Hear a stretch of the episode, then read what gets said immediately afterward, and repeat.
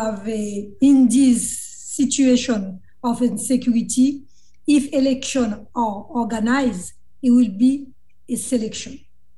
To add to it, you said probably uh, everything that needs to be said. It's just the resilience of this population that really uh, wants to uh, uh see democracy uh, uh, succeed. And today they showed clearly that they will not be participating in any selections that the core group or the international community would like to put up in their face. They are going to resist and wait for the uh, moment, the real moment where they see uh, uh, the emergence of this democracy, the development of the country, where they start thinking for them. Because, like we presented to you, you have close to 45% of the population uh, and and hunger situation. So until they see that we reach out to them, we start thinking about them, talking about them, showing them the road to education, the road to housing, you will not see uh, a real participation of this population. They will be watching from the side and let everyone uh, uh, collapse uh, unilaterally because today the failure of Haiti is the failure of the international community and the core group that have been putting billions of dollars and uh, not showing nothing for for it while the Lavalas movement that when it was elected in 1990 with a very little budget, we saw the presentation and saw how we, we can build this country together.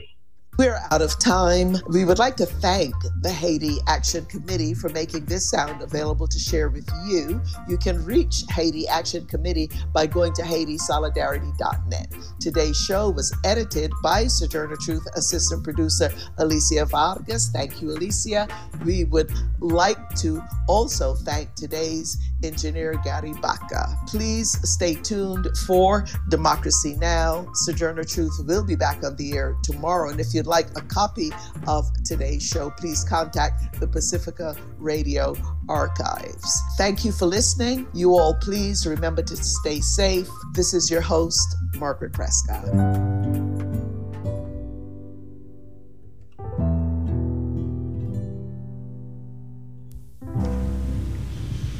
Listening. You're listening. You're listening. You're listening. Oh, I'm sorry. I didn't mean to sound like a broken record, but you are listening to KBOO, Portland, Oregon, 90.7 FM. Listen sponsored. Now become a member now. Become a member not only because everything you hear is straight, everything you hear is the late, everything here is great. But we also want you to become a member because we want you to get in there and put your shoulders next to the wall like we're doing. Help pay some of them electric bills some of our toilet papers, our napkins, our portable plates, portable knives and forks. But better than that, even for the staff, the guys are working hard here at KBOO, Portland, Oregon, 90.7 FM on your dial. And this is Screaming Jay Hawkins telling you why you got to do it. You got to do it not because it's an order, not because it's mandatory, not because it's a must, but it's because this is the only place where you're hearing the right stuff. You're hearing the truth, you're hearing the good sound, and you're digging people who knows what it's all about. So pick up on a few things and lay down some of them other things and just dig KBOO, Portland, Oregon, 90.7 FM on your dial. And remember, I said so. I, Screaming Jay Hawkins. I ain't walking, I'm talking. I'm squawking. Become a member now.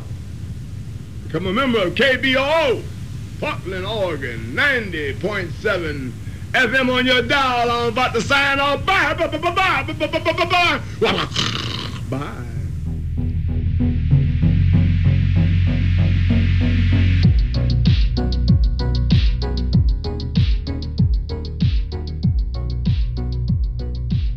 Have you been thinking about furthering your involvement with KBOO? The annual election is coming up in September, and that means the board of directors are recruiting for new members.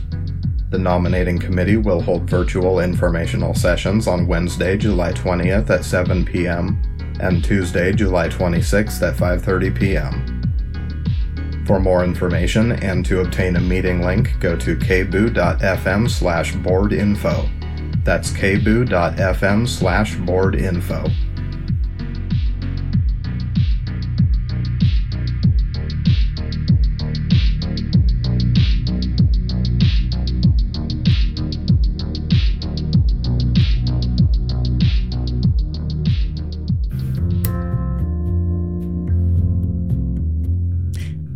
is officially here, and with it comes our annual With Good Reason summer reading list.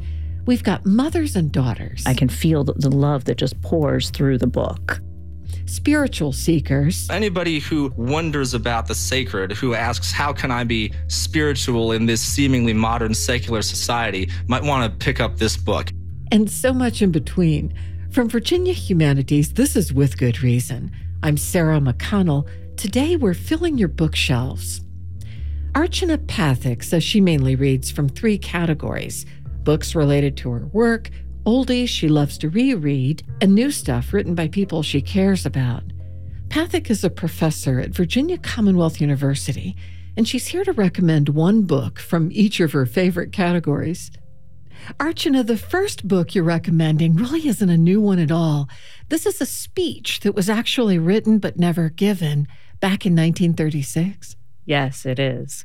Um, the first book I'm recommending is Annihilation of Caste by B.R. Ambedkar. And it's a tough read because, as a South Asian, Hindu American um, of the Savarna castes, of the higher castes, it forces me to really examine my own caste privilege and think about the ways in which that has shaped my politic as a Hindu, uh, as an Indian woman, as a brown person in the United States. This man was supposed to deliver this speech at a conference of the Society for the Breakup of the Caste System, but it was considered too inflammatory to be delivered even to that group. Yeah, it's interesting because I think that, you know, Ambedkar had a vision for India that was so intertwined with both the eradication of colonialism, but understanding that the eradication of colonialism wasn't the only root of oppressive violence in that society. And so he he had a vision that explored and examined the ways in which Indian society itself was organized around an oppressive system, that of the caste system. And he he was quite vocal about an imagining of India and a critique of India that that shook up even the most liberal of its of its population.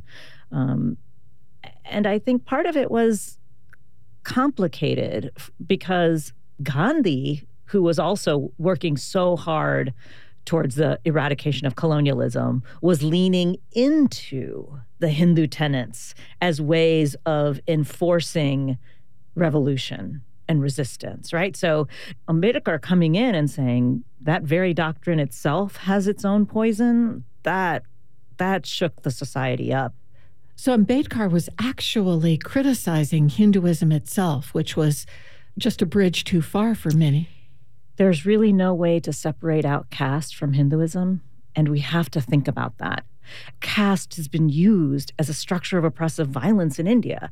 And sure, I can say, and I do say, not my Hinduism. As soon as we start doing that, we got to start looking at how that liberal bent is blinding us to the fact that a lot of systems, there is no system that I can think of that hasn't been weaponized for violence, right? If I just accept it blindly, then I am complicit in its violence. And Gandhi noted that while the elimination of the caste system is the best way forward, he defended Hinduism and he said, you know, let's not look at religions by their worst adherents. Let's look at all the world's religions by their most and best adherents, right? You know, and this is the thing like, you know, I was raised in a family of freedom fighters, right? Both my grandfathers met and fought with Gandhiji. My sense of social justice in the United States is rooted in, in the trainings of Satyagraha. Like, that's what I read to learn how to be a justice warrior in the US, right? So, this book makes me grapple. I would like to say that we could take the worst of a religion and put it off in a little box and tie it up and put it away. Um, But while it's still in play, I don't think we can. What I realized was that I am a more faithful Hindu because of my ability to grapple with and read Ambedkar. He helps me see why I do and don't choose my religious tenets. So if I can read about my spiritual journey from its most violent place and figure out how I live in it, then there's a there's a solidity to that. Another book that you're recommending is a novel, and this one is set in Oakland, California. Tell me about that. Yes. This is Mistress of Spices by Chitra Banerjee Divakaruni. And I love all of Divakaruni's work. She's a brilliant writer, but Mistress of Spices holds a special place in my heart. It is one of the most sensual novels I've ever read. Like I experience it with all five of my senses. It's the story about a woman who runs a spice shop in Oakland, California. And without giving too much away, um, many members of the South Asian diasporic community come to her spice shop.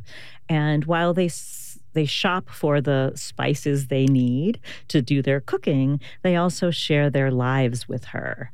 And just the description of the spices, the the explanation of the scents and the sounds and the tastes, and I it just it just transports me back to so many family kitchens um, when we cooked and ate together. And there's so much mysticism and magic also involved, where she is using spices individually to touch and heal a variety of people who come in.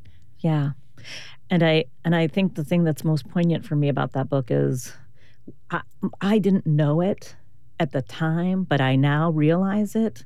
My family used spices as ways to heal me as a child who walked in multiple worlds it, may not always have felt that way to me as a kid because it was just confusing and like, am I Indian? Am I American? You know, I came to this country in the early 1970s. The South Asian population wasn't um, as strong or as visible at the time. And so I felt very alone. Um, but there were ways in which the smells and the touches and the tastes and the scents and, and all of that did envelop me. So at least when I came home, that was steady and clear and consistent. Um, and it, it I, I think we all have to get to adulthood to realize how much those experiences of our childhood saved us. What do you mean my parents used spices? Do you mean that because they cooked with traditional spices and that was always the backdrop of family meals that that enveloped me in my culture? Or do you mean they were deliberately using certain spices to evoke something in you?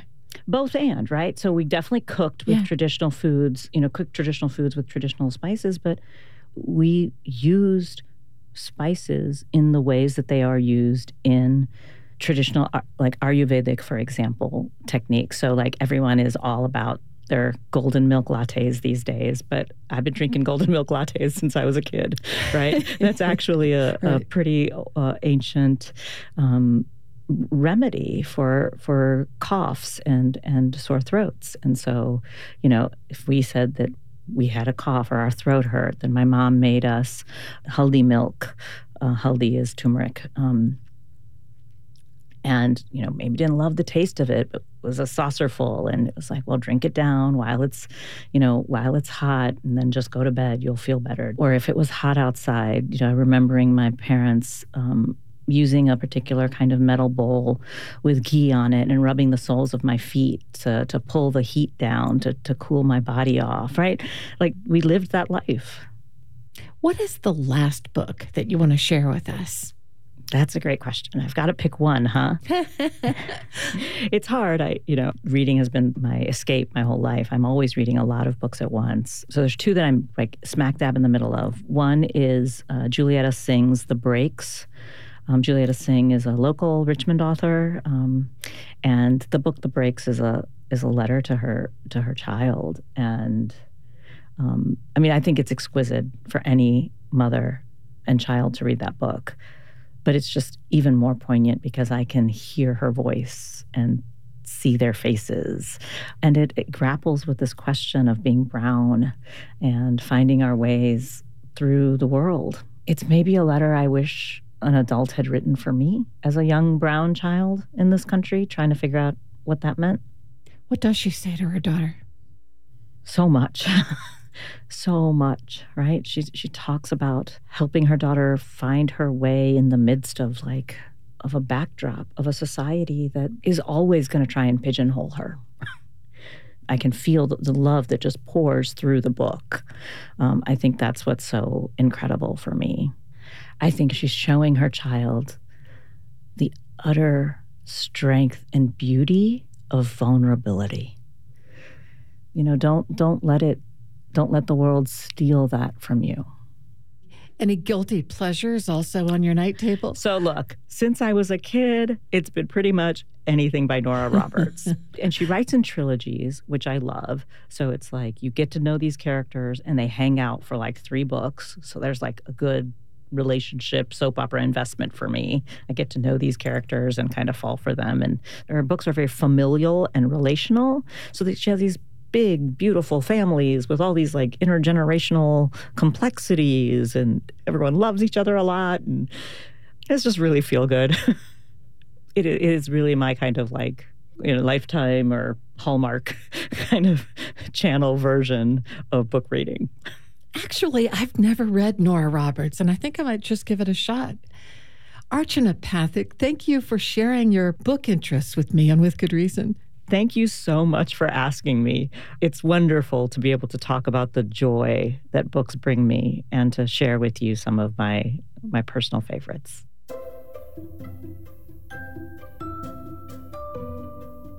Archana is a professor of gender, sexuality, and women's studies at Virginia Commonwealth University.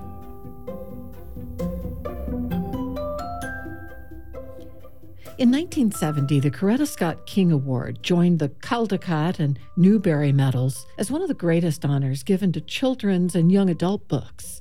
Each year, the award recognizes outstanding books that reflect the African American experience.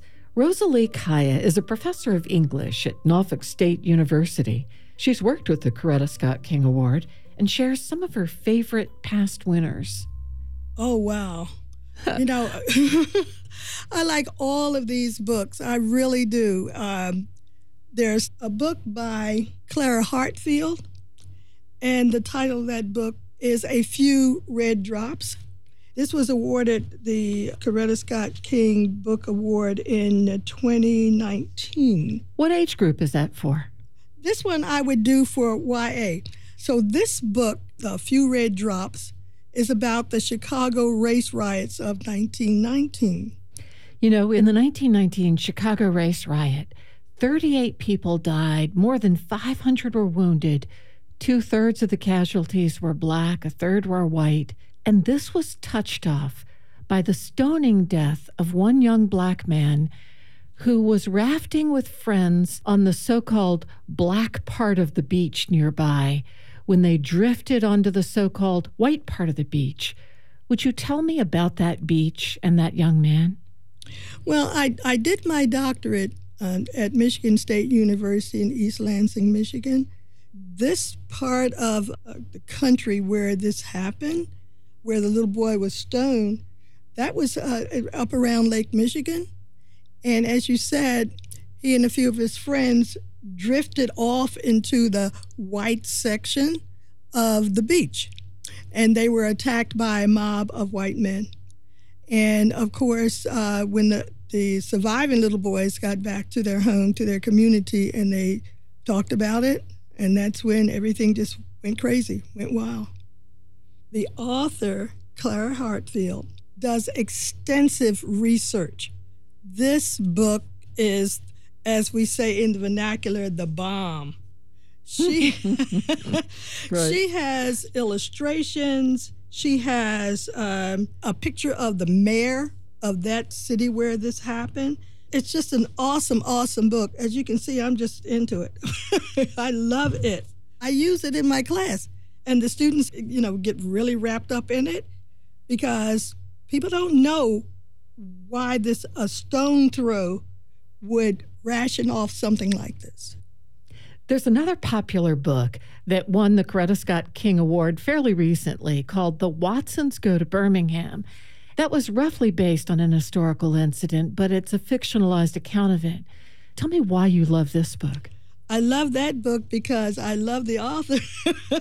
um, the reason I like his um, his writing is because it's light but it's heavy. Right. In other words, he has humor there, but he gets to the point. And the protagonists in the Watsons go to Birmingham, as you said, it's based on, but it's not about the Birmingham March and that kind of thing. The protagonist is a preteen, I guess, going on teenage, and um, he's a little bit much for his family in terms of his behavior. So they feel that the way we can calm him down is send him, as we say in the vernacular, down the country. So when you live up north and you send somebody down the country to your grandma, that means that, you know, when you come back, you're going to be all right. And so so they they take this trip down the country, a car trip down the country, and as they're moving further from up north to down the country, they begin to see how things change, how they can't stop and have a meal, how they can't eat at a certain place, where they can't use the toilets at a certain place. Mm. And so when they actually get to Grandma's house, this is when things begin to start. And you can kind of like see this teenage boy coming to his thing, you know, where he was a big shot when he was at up north. And now he's seeing how, you know, you have your place and you must be aware that this is your place. It's sad that you have to have your place. Right. You know, that is just so sad.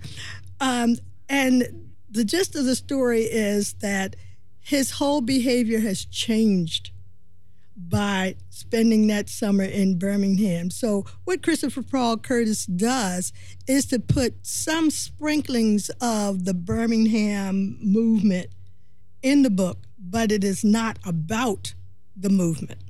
We have time for one last recommendation by you, and I know that you wanted to bring up for younger readers a book written by a friend of mine, Margot Lee Shetterly.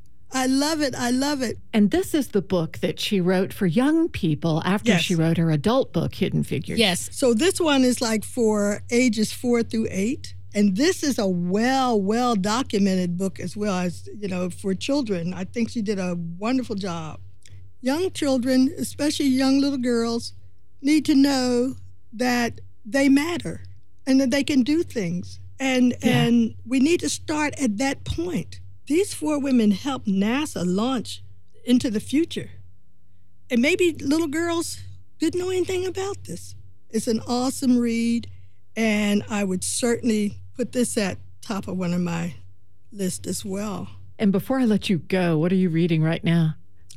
Oh, well, now I'm reading the 1619 Project. Right? yes. Uh, and I'm loving it. I'm loving it. And it's just a mixture. It's not just about that. It's there's poetry, there, of course, essays. 1619 Project. Love, love, love. Rosalie Kaya, thank you for talking with me on With Good Reason. You're quite welcome. Thank you for having me. Rosalie Kaya is a professor of English at Norfolk State University. Our next guest brings us four books about cross cultural identity and religion in America. Kyle Garton Gundling is a professor of English at Christopher Newport University. The first one that I think we can talk about is a book called American Dervish by Ayad Akhtar. It's one of my personal favorites that I've read in probably the last five years. And tell me about Ayad Akhtar. Who's he, the author? So, Ayad Akhtar is primarily known as a playwright. He wrote a play called Disgraced that was very successful a few years ago. American Dervish is his first novel. So, there was a lot of people wondering, how is he going to do with his fiction debut? Let me tell you, he knocks it out of the park. This is a wonderful novel. It's an intimate portrait of a young immigrant from Pakistan whose family lives in a Milwaukee suburb in the 1990s. And I find it to be a very moving coming of age story about him trying to discover his place in the world, his relation to his family, his culture, and his faith. So, anybody who wonders about the sacred, who asks, How can I be spiritual in this seemingly modern secular society, might want to pick up this book. It's a really fascinating reflection that has both culturally specific and, I think, transcultural resonances. And it strikes me that it's such an easy glimpse into yet another community trying to make it in America and dealing with how does my culture fit in that's right. And in this book, I think we see a lot of assimilation going on where the main character's parents are very secularized. They're in the health professions and religion is not a big part of their lives. It's actually through when the main character's mother has a friend who moves in with them. She is a Sufi Muslim who then becomes a kind of mentor figure to the main character, teaches him about the Quran, about the history of Muslim doctrine, and really gets him interested in the faith. And so it's actually outside the nuclear family that that spiritual influence comes in.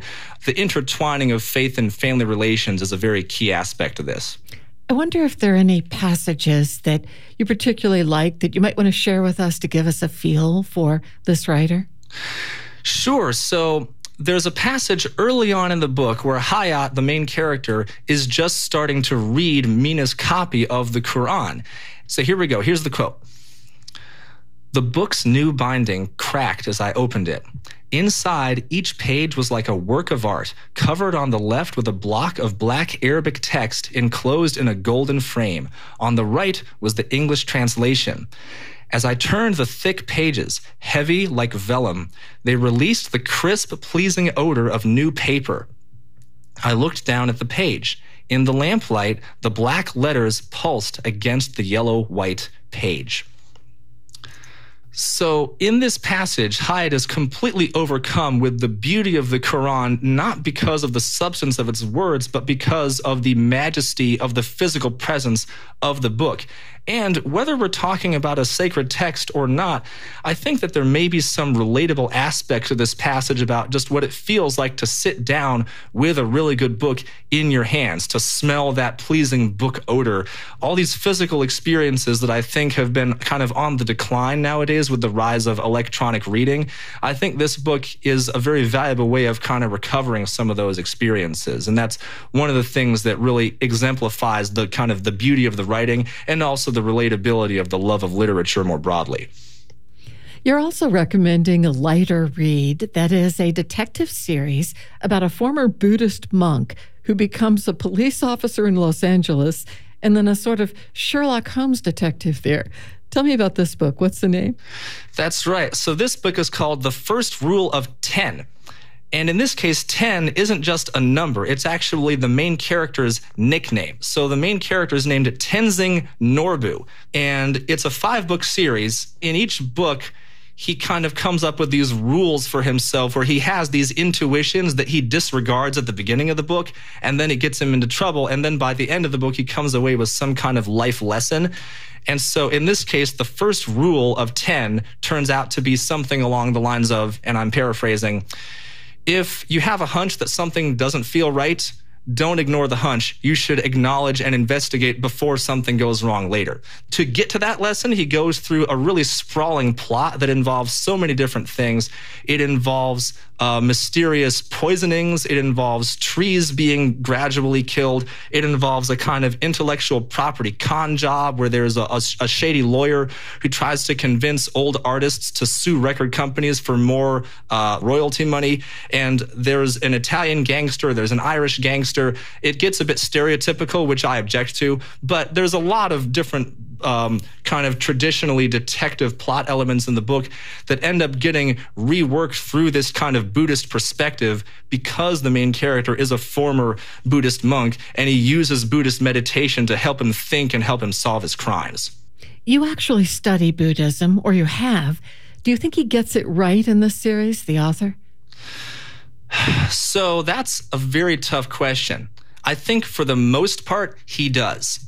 It's a co authored team, and the authors are not Tibetans themselves, but they've clearly done a lot of study of Buddhism. They've clearly consulted with a lot of people. They want to represent this character with dignity, they want to represent his religion fairly. Um, I think that the details about Tibetan philosophy and Tibetan art, they get pretty well if there is one way that you might quibble with them, I just think it's the sheer fact that they use Tibetan Buddhism as a bit of a gimmick in the book, and the main character has some minor telepathic powers that he uses from time to time. So it's almost like turning him into a kind of minor Tibetanish superhero, which is a little bit weird and kind of stereotyping. Um, so that's, I think, what the main complaint would be. But they do try to represent the religion well, and they end up working it into a fairly good, suspenseful mystery plot. You've also got some nonfiction works that you are interested in. What are the nonfiction books that you'd like to share as summer reading? So, one of them is a book called So You Want to Talk About Race by Ijeoma Oluo. This is a book that kind of takes a conversational approach, as the title would indicate, to talking about racial issues in the United States. And the reason that I wanted to highlight this book is that it came out in 2018 during a time when the Black Lives Matter movement was growing, was becoming more recognizable, and it was a very successful book at the time. But then a couple years later in 2020, when things really blew up in the aftermath of the killing of George Floyd, I think this book got somewhat overshadowed by some other books like The 1619 Project and How to Be an Anti-Racist and White Fragility. Uh, but and those are great books too. But I think what is really noteworthy about Oluo's book, So You Want to Talk About Race, is that it takes a lot of pretty sophisticated concepts and makes them very clear and easy to understand, taking a conversational approach to walk the reader through these various racially fraught topics. And then, speaking of having conversations about difficult topics, the other nonfiction book that I'm especially interested in is called Talking Across the Divide How to Communicate with People You Disagree with and Maybe Even Change the World. And the author of that book is Justin